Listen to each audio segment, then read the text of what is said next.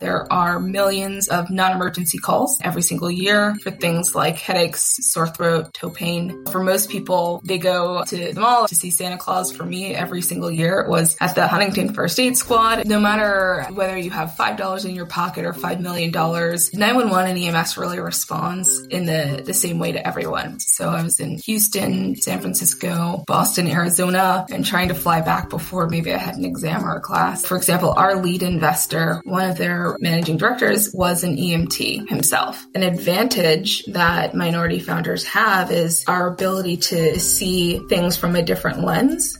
What's up, Unfound Nation? Dan Kihanya here, your host for Founders Unfound. Thanks so much for listening in. That was Chanel Fields. She's founder and CEO of MD Ally, a company that's shaking up 911 dispatch with an innovative solution that allows emergency personnel to triage non-emergency callers to telemedicine. Our episode is sponsored by Valence, a great new community for black professionals. They have a special offer for Founders Unfound listeners, and for those with dope experience, come take the Boost Challenge with me. Find out more details in the show notes. And as the US and the rest of the globe wrestles with the challenge of balancing lives and livelihoods, I just want to give another shout out to the frontline and essential workers. You've shown up day after day, so we thank you. And since we just observed Memorial Day, I want to also give thanks to those who are and who have served. Thank you for your service and sacrifice. As always, you can find our podcast on Apple, Google, Spotify, SoundCloud, Stitcher, and YouTube. And you can follow us on Twitter and Instagram at Founders Unfound. Feel free to drop us a review on Apple or Podchaser. And please, please follow, like, and share to help us grow. Now, on with the episode. Stay safe and hope you enjoy.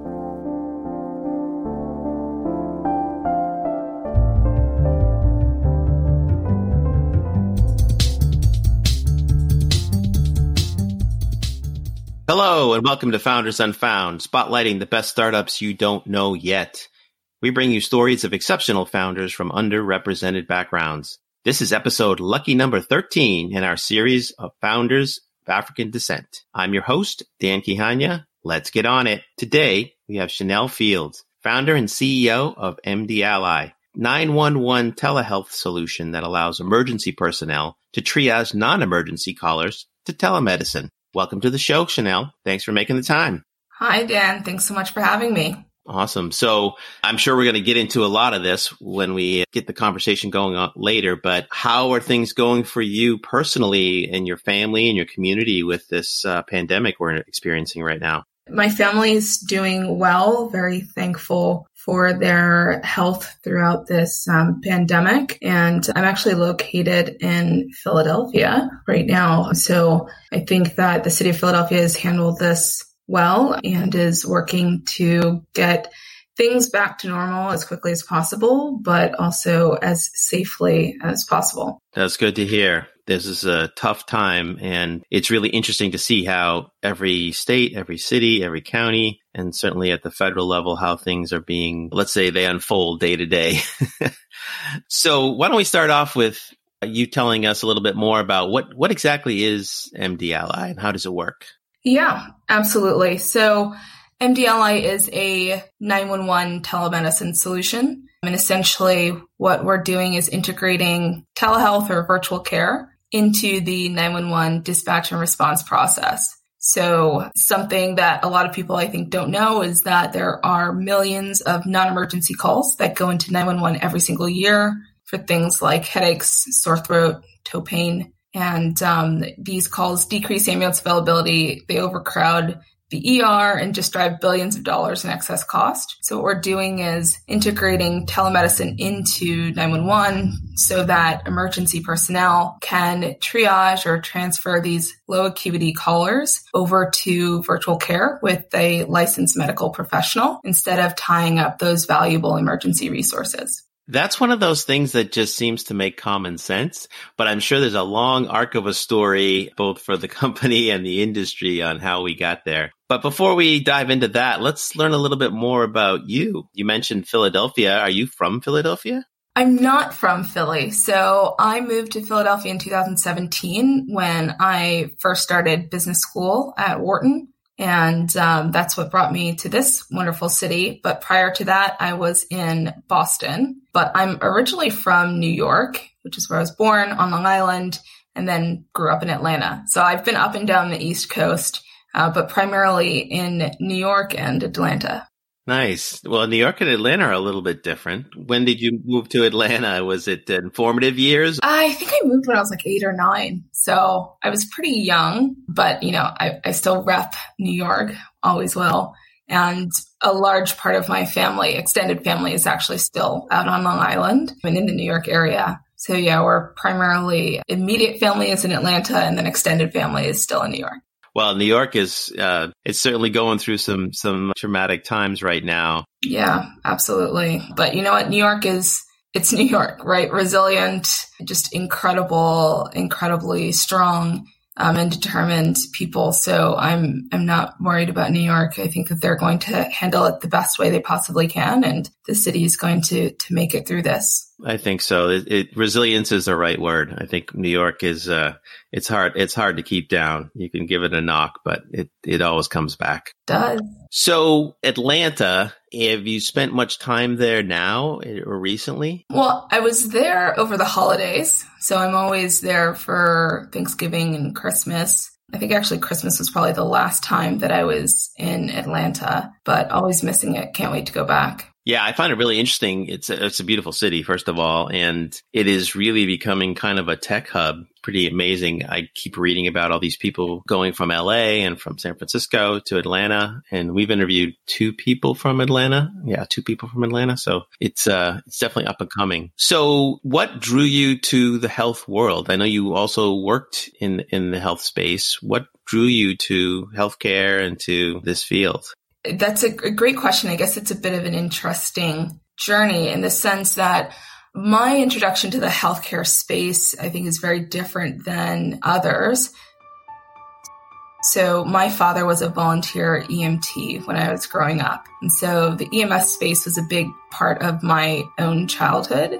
And, you know, it's funny. I think that for most people, they probably encounter the hospital or primary care or other sectors of healthcare first but the 911 and EMS aspect just feels very natural to me and something I'm personally passionate about. And yeah, I think that it feels like a part of me that was always there and something that I wanted to, to contribute to and come back to. But, you know, I think also for most people, they go to, to the mall or other places to see Santa Claus. For me, every single year it was at the Huntington First Aid Squad. And so I think I was just really entrenched in this sector of healthcare pretty early on, which is something I'm incredibly grateful for. Uh, but it was, that's really was my starting point. And then as I got into my own career, I worked for a company in Boston that did cloud based electronic medical records. And so that actually started to get me back into healthcare. And when I decided to start my own business and go to business school, I knew that I wanted to do something in EMS space and um, had learned about how low income and indigent communities actually have higher rates of dead on arrivals because of longer ambulance wait times. And this was just something that I knew I wanted to dedicate my time, attention, and life to fixing. And uh, that was really the start of MD Ally. Wow. And so your dad was a, did you say was your dad was a volunteer EMS? Yeah. So he was a volunteer EMT out on Long Island. Did you ever hang out uh, in that environment or go along for a ride or anything like that? Well, as a kid, we you could go to the station. So it's funny. This um, past Christmas, my mom sent me this photo of me sitting on Santa's lap, and as a kid, I always thought that's where Santa was from. people go to the mall, right, and that's where you see Santa. But yeah. I saw him at the, the first aid station every single year. And then she sent me that photo and I was like, oh, that's why I thought that because that's where it's the only place I saw Santa. Turns out it was a paramedic, right? Scam, huge scandal. Oh my. Devastating. Devastating. But, you know, a, hero in his own right. So definitely loved that piece of my childhood growing up. Did your dad share some of the adventures is the wrong term, but some of the goings on day to day that he would see? Yeah, absolutely. I mean, what was appropriate to share that time, but I, I think a lot of it I thought was just funny stories about people doing silly things. And can you remember one? You know, there's this really weird one that I kind of remember, but I don't know exactly what the context was. Which was like somebody like doing something silly and hopping fences and like they're get them getting like some sort of severe wedgie or something like that. You would be amazed at the crazy things that people do and then need to call 911 for. But that's the one that I like really, really sticks in my mind. I'm sure my dad could tell some great, great stories, but it was interesting because as I got older and got into the healthcare space, I think I realized more of the impact side of it and with the what it actually meant as far as utilization of resources or, you know, people just using the highest cost avenue of care and keeping them in financial distress. And so I think more of the mission driven pieces resonated with me as I got older. And I mean, luckily for my father, those conversations got more mature. And so we could actually discuss these sorts of things. But yeah, I think that there are some silly stories that I, I learned as a kid, which now as an adult, I'm like, oh, that was actually probably not the best route for that or right different ways to solve those sorts of things.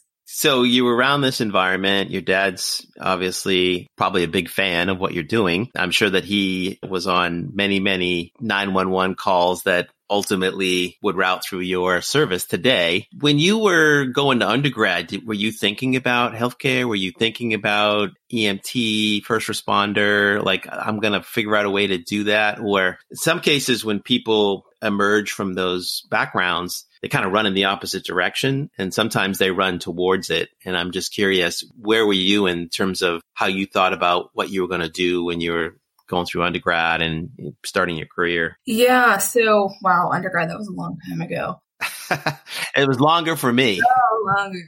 You know, I I think that upon reflection, there were some things that I can see I consistently had an interest in. So I don't know that I had pursued at that time anything related to myself becoming an EMT. I really have always been passionate about the technology side of things.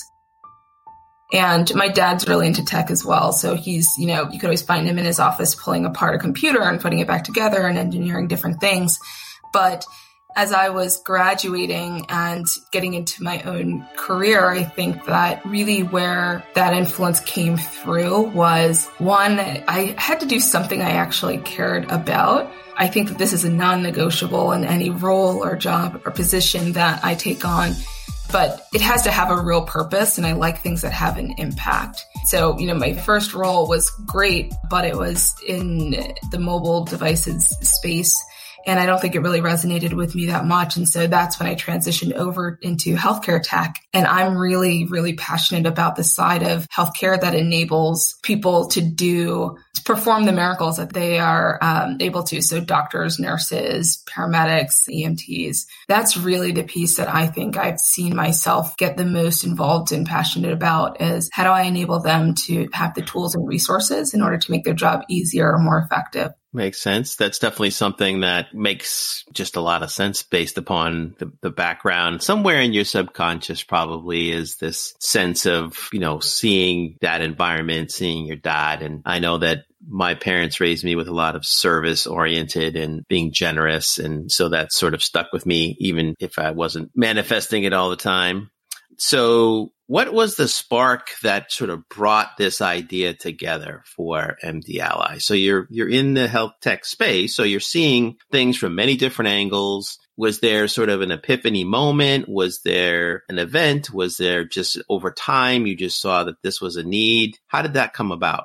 Yeah. So when I was getting ready to apply for business school and make that transition after my last role, I'd say the catalyst really was some research that I had come across from a professor at Wharton who's an expert in the EMS space. And in particular, what this study was looking at was adverse outcomes from patients' interactions with EMS and EMS care delivery. And it was on racial disparities. And to me, the piece that I really love about the EMS space is that no matter whether you have $5 in your pocket or $5 million, 911 and EMS really responds in the, the same way to everyone, right? So if you're calling emergency medical response, they're going to come as quickly as possible and they're going to care for you in the best way that they can. And it also touches us at our most vulnerable moments, right? I think a lot of people think about the hospital and getting there, but EMS is actually who's going to show up at your house first. So 911 in that response aspect. So the catalyst after reading about this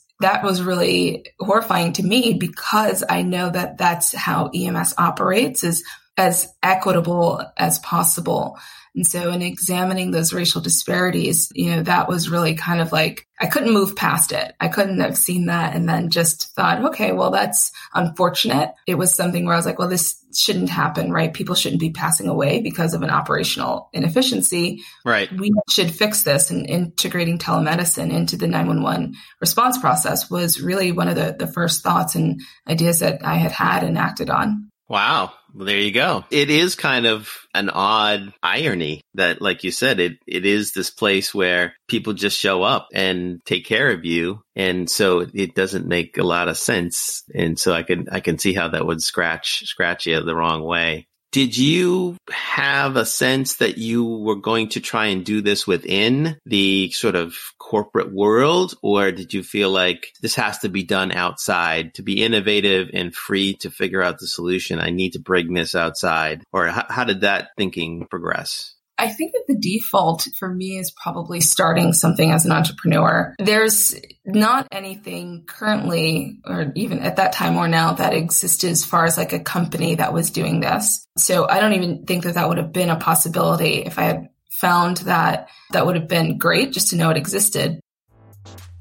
But this was one of those things where I had to create it in order for it to, to exist and be offered. And that I don't find daunting at all. I have always wanted to get into entrepreneurship. It felt like something I was always going to do anyway. And so that transition to business school was also a really good time. And I wrote all my business school essays on this and specifically wanted to go to Wharton because of their healthcare management program. And so I think that starting it as an entrepreneur and making sure that the vision came to fruition in the way that I felt would have the highest impact was really important. And I think a lot of that is also driven by what was the, the catalyst for me around starting it as whoever was going to create this had to make sure that it addressed that health equity component and was built and created in a way that low income and indigent communities would really see a, a transitional difference or transformation in how they were receiving and benefiting from EMS care.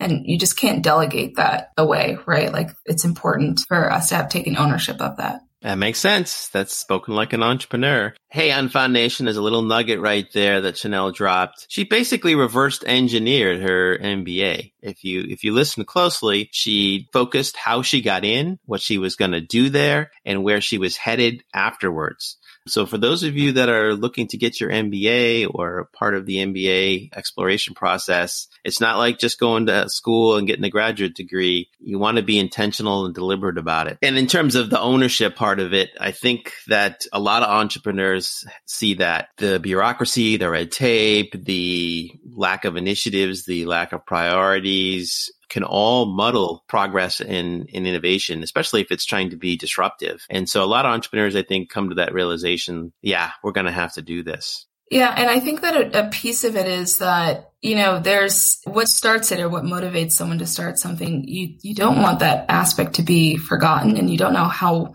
if that'll transition over to the corporate realm and the initiatives, what will get on the roadmap versus what won't. And I, I think that, yeah, it does feel like that was the, that's the only option is to, to take it and to own it and to make sure that it, it happens. Well said. We will take a short break to hear from our sponsor and be right back with Chanel Fields of MD Ally. Hi, this is Victoria Tinsley from Valence, a new tech platform and community focused on connecting Black professionals globally with mentorship, career opportunities, and capital. We're excited to offer all Founders Unfound listeners prioritized access to Valence. Use the link in the show notes to receive access to your free membership and follow us on Instagram at Valence Community. During these uncharted times, Valence is here to help. If you're one of the many people in our community who just lost an internship, a job, or are just looking for some advice on what moves to make next, Valence just created the Boost Challenge. Join Valence and request a boost, a brief but potent one-on-one mentorship opportunity from some of the most talented and influential black leaders in the nation, such as Derek Ali, Arlan Hamilton, Boris Kodjoe, and many others. Do you have knowledge to share? Offer a boost to fellow Valence members and help lift us all to new heights. Join the challenge today at www.valence.community slash boost challenge. So we're back with Chanel Fields from MD Ally. So Chanel, before the break, we were starting to talk a little bit about the inspiration and the catalyst for starting MD Ally. How did you actually go about kicking the company into gear and actually taking that leap? So I think that this ties to what I'd mentioned earlier about going to business school and intentionally making this a part of that journey. As I was deciding on going to school and which school I wanted to go to, a big piece of it was would it help and serve my making this transition? And so I knew that there were certain gaps that I had in my own knowledge based on what experience I had or hadn't had already in my career and intentionally wanted to take courses that would help to teach me some of that foundational knowledge that I needed because I felt that to be a CEO, you have to run every department in your company, right? And so you really have to have some sort of foundational knowledge of a lot of different moving parts. And so that piece in going to business school was really helpful with that transition. And while I was there, I just used the courses really to to help me build MD Ally. So all of my professors from day one knew that I was starting this company. I used all of their office hours to help me build marketing plans and segment my audiences and do my accounting, right? So in any of the accounting case studies, I just cross out the name of whoever the company was listed on there and put in MD Ally Nice. it helps you like understand it, right? So it's not just like in theory, here's how you balance your sheets. It's like, okay, I'm balancing MD Ally's books and um, it just makes you want to do the work more. I think that's a starting piece. Professors love helping and working on startups. I think that they find it incredibly fulfilling. And if you can get world renowned professors to build out your, you know, marketing plan or help you with your business strategy, why wouldn't you do that? Right. That's essentially what you're going to, to school for. So that was really helpful as far as the transition. And the school just had so many amazing entrepreneurial resources as well. And so that really did get us on the right path as far as getting the company off the ground. That makes a lot of sense. And with the academic uh, resources, I kind of did the same thing when I went to business school. S- suck in and use as much as possible and uh, and learn as much as possible. But there was a point probably where you're leaving school. Had you incorporated the company at that point? I incorporated the company while I was in business school. While you were in school, okay. Yeah. And maybe I would suggest waiting till after. I don't know. It, it kind of does start the clock on things. So part of the toughest part, I think, of launching the company was I was a full time student in business school and I was running a, a company. And so it's a lot at once. But yeah, I incorporated, I think my second year while I was there, I was traveling around the country in between classes, doing ride alongs with first responders and shadowing dispatchers. So I was in Houston, San Francisco, Boston, Arizona, and trying to fly back before maybe I had an exam or a class that I had to take. But doing it at the same time, I think was tough. Maybe those things can be can be balanced in a different way, but I guess as an entrepreneur, you just get started. No, that's sometimes momentum is your friend for sure. So let's dive a little bit more into like how the company works. So I imagine there's a number of constituents involved here. Maybe walk us through a little bit of who's involved in terms of, you know, either partners, vendors, allies, customers that are involved with MD Ally. Yeah. So our customers are 911 dispatch centers and EMS response agencies. And that's, I think, our foundational starting point. And then as far as partners that we we work with. Our provider partners are, I think, a big, really big piece of the value that we can provide. And our focus is to really have a two part solution. One, which is the, the technology. So allowing the EMS systems to triage over to telemedicine. So there's integrations into their existing infrastructure that we need to engineer as well as facilitating that virtual care visit. And then the other big piece is providing or helping to secure the provision of medical services as well so that there are providers and physicians that are on the line and available for the, the caller or patient to talk to. So how does the economics work? Are you are you being paid by the provider or does you pay the provider? So there are a lot of different routes that we could have gone as far as our revenue model, but it's quite simple at the start, which is there's a per call fee for each call that's transferred over. And as our model evolves, there are other revenue streams and avenues that we will explore. But that's the, the simplest model for us to kick off, kick things off with and deliver value quickly. And, and was that the one you came up with first, or did you sort of road test different ideas first, or? no, you you you have to go through a lot of iterations with everything. Um, so nope, that wasn't the first one, and it probably won't be the last. If I'm being honest, I'm fine with it changing as long as we find the right one at the end of the day. But yeah, it's it's a work in progress. I think that the good thing is that this is a big problem for a lot of different entities. So public safety, payers, provider groups, the patient. So that means that there are different ways that we could stand up revenue streams. And it's just uh, really figuring out which ones work at the early adoption stages versus maybe later on when we have um, when we've been doing it for a while. And so I think we'll be pretty agile in that regard that's what you got to be. I think if you're adding value, then the revenue model tends to emerge from that for sure. Is there any regulatory component to your part of this experience? Nothing new or outrageous for us specifically. I think that there's the healthcare space is a highly regulated space. So maybe I just also view that as par for the course but there's HIPAA compliance related things. And uh, what's HIPAA for those who don't know what HIPAA is? HIPAA is uh, it's regulatory components that have been put in place to protect patient health information. So it's it's really just making sure that data and uh, information on that might identify a patient and their conditions are protected and um, not shared in a careless manner. So those are I'd say like that's probably one of the big ones. And then there are other aspects just that our um, clients or provider partners need to adhere to. But there wasn't anything new that was specific to the the creation of 911 telemedicine that we weren't able to you know quickly overcome or, or find a solution for. You're right. I mean, my first reaction for health tech is regulatory, you know, getting some sort of approval. And it seems to touch even the people who are not delivering care, so to speak. Sometimes when you're when you're part of the ecosystem or the infrastructure, there's still things like HIPAA and making sure that privacy is enshrined and protected. So I want to get back a little bit to this question of how many people are involved and, in one of the challenges that a lot of companies face as a startup is that you kind of need all of the tumblers to fall for the full solution to work. In other words, you know, if you're a marketplace, obviously you need, you know, buyers and sellers. If you're part of a supply chain, you need to have entities that are willing to work on both sides of that. Did you face a challenge with trying to figure out how do we get one side or the other first? Or was it pretty self-evident that we need to go get this aspect of uh, sort of the ecosystem in place before we get the others? How, how does that evolve for something like MD Ally?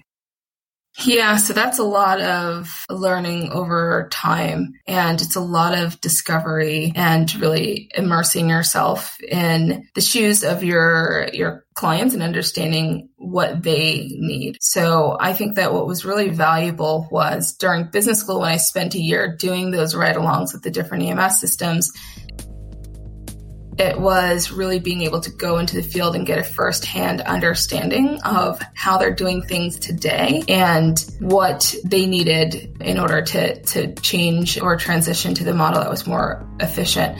And so I think what blanks that fills in is what we need to provide and how we need to add that value. And that answers those questions around what needs to come first. So a very specific example is that we have, you know, it's two pieces, the technology and then also helping to arrange or secure the provider services aspect of it. There were times where we were just thinking, okay, we'll provide the technology and then it became evident based on what the EMS systems needed that they might not have provider partners already. And, you know, you can hope that that emerges as, you know, the a, a sub market in and of itself, but as an early driver of it, we had to really bring both to the table and that morphs our model. Um, so we need to make sure that when we go to an EMS system, we have everything that they need in order to transition patients over to virtual care.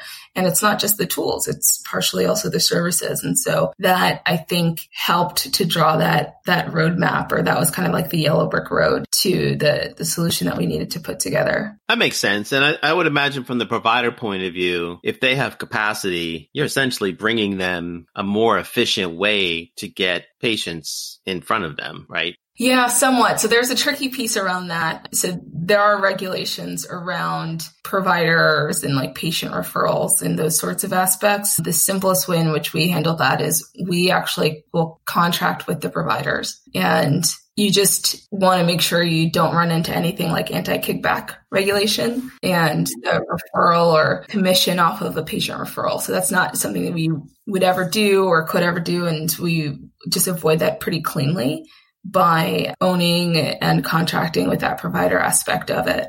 Interesting. See, these are the things that I certainly wouldn't have thought about. So where do you go from here? I mean, what's the sky's the limit aspect of this business? Oh man, there are so many things that we can do our our vision is that 911 will look completely different and operate differently than it does today in let's say 10 years. And our part in that is we really want to serve 911 systems and expand the scope of their services, expand their capabilities and what they can do, uh, and take on the logistics and the operational challenges related to that. So, you know, right now we enable triage to telemedicine, but there's also telepsychiatry and mental health services that would have a huge impact in this context. So we're working on a partnership right now, for example, where we can integrate machine learning into 911 and detect speech patterns that are indicative of PTSD and thoughts of suicide. Wow. Yeah, it's pretty cool. We're working on it with actually, it's a government entity that built it for veterans. Amazing. Veterans tend to not be very expressive when they're experiencing mental health challenges. And, you know, there are other, let's say, like minority communities that also have that challenge. And so many mental health cases come through 911 and the best place for them is not the emergency room of a hospital, right? It's actually our ability to triage them to telepsychiatry or behavioral health resources that will really make sure that that patient gets to the destination that they need. Same thing with community resources. So partnering with large um, organizations where EMS can very easily refer the patient into community resources that are in their area, free and available to them. So this is really how we envision emergency medical sco- services in the scope of 911 is having this really robust menu of options that they can choose from uh, and provide the best patient centered care. That's what the future of, of this space really looks like. And we just want to be able to help enable that transition again, that makes so much sense, especially in this era of customization and rapid personalization and getting to the thing that the, in my world, it would be the customer, but in, in this case, it's the patient's real need and not forcing everybody down the same, you know, through the same funnel. Here's a question. So if, if 911 is going to change that radically, do you think the number 911 would go away ever? That's a great question. I don't think so. Maybe. Right. I think that the things will evolve as they, they need or should evolve. But, you know, a big stance of ours is 911 is amazing and it's been incredibly successful in educating people on 911 and how to call it and use right. it. And I don't think that that should change. And so I think in particular with MD Ally, we have always come in after someone has called 911. And that's because that needs to come first, right? Patient safety and making sure that they um, do get connected to any emergency resources that they may need. And then once it's been determined that they need something that's maybe a lower acuity level of service, then it can be transitioned over to MD Ally. So we place ourselves after 911 and that's intentional um, to make sure that that's really the first option that any patient encounters. So will it exist in the future? I think so. I think that it's just the scope of it that will expand. I like that answer. So we'll take another short break to hear from our sponsor and be right back with Chanel Fields from MD Ally. Hi, this is Victoria Tinsley from Valence, a new tech platform and community focused on connecting Black professionals globally with mentorship, career opportunities, and capital. We're excited to offer all Founders Unfound listeners prioritized access to Valence. Use the link in the show notes to receive access to your free membership and follow us on Instagram at Valence Community. During these uncharted times, Valence is here to help. If you're one of the many people in our community who just lost an internship, a job, or are just looking for some advice on what moves to make next, Valence just created the Boost Challenge Join Valence and request a boost, a brief but potent one-on-one mentorship opportunity from some of the most talented and influential black leaders in the nation, such as Derek Ali, Arlan Hamilton, Boris Kodjoe, and many others. Do you have knowledge to share? Offer a boost to fellow Valence members and help lift us all to new heights. Join the challenge today at www.valence.community slash boost challenge. So we're back with Chanel Fields from MD Ally. So Chanel, I know that you have recently raised some money. Maybe we can switch topics a little bit and talk about how that experience was for you. Yeah. So we closed a million dollar seed round in March of this year. Congratulations. Thank you. Thank you. And it was interesting. So we, it probably took us about three or four months to, to raise the funding and we met a lot of really great investors, some of which ended up being a, a good fit for us and the stage we're at. And we'll probably use the remainder of this year to just focus on the milestones that we need to hit in order to get to our Series A. But yeah, we were really happy and successful um, and grateful for our ability to raise that funding, uh, which will help us grow the business. What were you looking for out of investors besides money, obviously? Yeah, actually, it's it's interesting and it's weird to say this, but money is not the most important factor. That is not weird. That is that is not weird at all. Okay. Yeah, there's it feels like there's money out there and there's money we turned down. Uh, we were oversubscribed and we could have raised more, but it's important to us that the investors that we work with are really aligned with what we care about and our mission in our space. And so, like, for example, our lead investor, one of their um, managing directors was an EMT himself. And that I think is one of the things that we looked for is do they really care about what we're trying to do here? Do they understand it? And I think that I hear a lot more now that we've been at it for a while. People say, Oh, that makes sense. That makes a lot of sense. But at the start, nobody knew that. Right. And from an investor standpoint, that's the biggest thing I think that we look for is do they care about this? Are they going to push us in the right direction? Are they going to be aligned with our vision? Do they care about our clients? And that, that I think is probably at the top of our list as far as the, the benchmark for an investor that we would work with. Nice. And I was going to ask how how did that manifest itself? But that's a pretty obvious one. Who is it? I think is isn't it Cory Booker, his chief of staff? Was a retired EMT or something, and they called in basically all the retired people. So he's Cory Booker's chief of staff during the day, and then he's like an EMT at night. My niece is a part-time EMT. So, so tell me, you know, part of what we talk about is the fact that you are part of an underrepresented group and some intersection as well. Tell me, is there any aspect of being a black founder or a woman founder or a black woman founder that has presented itself as more challenging in any given situations that you can recall? I think it shows up in a few different ways. I don't think 911 telemedicine or MD Ally would exist if it wasn't partially because of what drove me to start the company, which was, you know, low income and indigent communities having this challenge.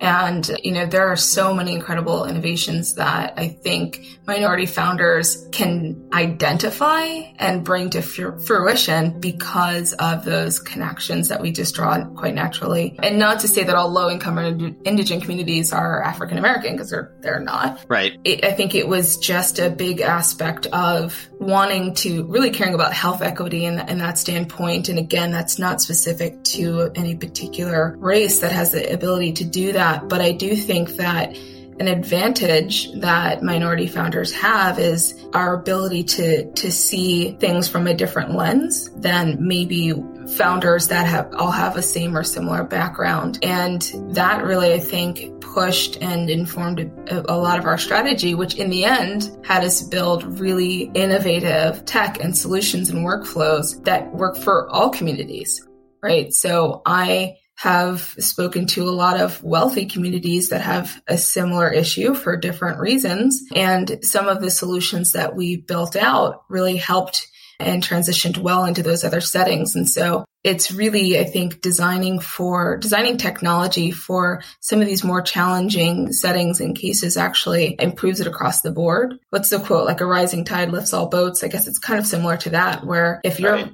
really fixing this super hard core base case of something, it actually ends up making the system or the tech better for everybody. And I do think that minority founders have a great competitive edge in that case. So I think that that's probably one of the ways in which I've seen it. And it's definitely an advantage. And then, you know, there's, there are the, the challenges and the opposite ends of that where I've had investors say really weird or interesting things to, to me where maybe they didn't think I was going to be very good at technology or a CEO, especially in a male dominated space like public safety. But I think what's been incredible is that I haven't gotten that reaction at all from the actual public safety space, right? EMTs and, and it's, it's very diverse as far as 911. So I think it does show up in some places in a negative or more challenging way, but I think that it's really given us a great competitive edge. And have you had any colleagues, comrades, or others who have come alongside you or have sort of shared this passion in general around kind of the focus you have around equity of outcomes and the disparities and resources and service and access that have sort of helped you and uh, emboldened you more? Yeah, absolutely. And I think it shows up in the biggest way when it comes to our team. And, you know, we, our team has been growing. And for example, our CTO, he was a former paramedic for 18 years, ran two 911 dispatch centers and has three patents in the 911 next generation space and also helped to engineer the original technology that allows for text message to 911. And kindred spirits, I think, find you and are super passionate about what you're you're building and they become a part of your team, right? Maybe they're employees, maybe they're advisors, but they really amplify the success that the business is able to to have. So yeah, we've absolutely seen that and really benefited from that. I think there are a lot of people who are passionate about this. So one of the questions we like to ask, and it's a little cliche, but it's fun. If you could go back, let's say eight years, and find the eight year ago Chanel and give her advice from today's Chanel, what would you tell her, particularly around starting a company and doing a startup? I think the biggest thing I would say is I would probably start coaching myself early on sleeping more and taking more breaks. I can be very extreme in that sense and I don't pace myself, right? So I think just what I would say to my you know, if I was wiser eight years ago, is start to maybe transition a bit in that mindset because as an entrepreneur, it's a lot of work. And especially if you're really passionate about it, you want to work on it all the time. But I'm also realizing and learning a lot more now about balance and making sure to get enough sleep and to maintain certain routines and health. And so a lot of the stories around entrepreneurship are, you know, eating chips and, you know, staying up until 4.30 in the morning before you go to bed and then getting back at it the next day. But I think that this is a really long-term thing and getting fit and prepared for a marathon is the most important thing I probably would have told myself. Yes, that's exactly the kind of advice I think that I would give myself as well. It is a marathon at a sprint pace. And like you said, pace becomes your ally because burnout can happen pretty easily. Not, not even because you're frustrated or stressed about what's going on. But like you said, if you run the engine at red all the time, just because you're like, Oh, there's another idea. There's more work to do. And I, let me go back at it. It you know, the engine is going to fatigue at a certain point. Well, we're coming to the end of our conversation. This has been so much fun, Chanel. Why don't you tell the folks how they can find out more information or get in touch with you or find out more about MD Ally? Yeah, absolutely. So I would love to talk to anyone who is also passionate about this and wants to get in touch with me. Our website is www.mdally.com and um, anyone can email me at chanel at mdally.com. We love hearing from folks all the time who are really passionate about this. So please don't hesitate to, to reach out and learn more. Well, we'll have to have you back on the show once the pandemic is in a, a different uh, later season and we can find out all about sort of how MD Ally intersected with what's going on now. We didn't even talk about that. So, but thank you so much for taking the time. Really appreciate it and a great conversation. And we wish you the best of luck for sure. Awesome. Thank you for having me. We'd like to thank our guest, Chanel Fields, and our sponsor, Valence. Don't forget to check out details in the show notes about how you can participate in the Valence community. And please subscribe wherever you listen to podcasts or simply go to foundersunfound.com forward slash listen to. That's listen T O. And follow us on Twitter and Instagram at foundersunfound. This podcast was produced by Dan Kihanya. Social media and other promotion by Umama Marzouk. Our music was composed by Bobby Cole, Michael Vignola, and Bruce Zimmerman. I am Dan Kihanya, and you've been listening to Founders Unfound.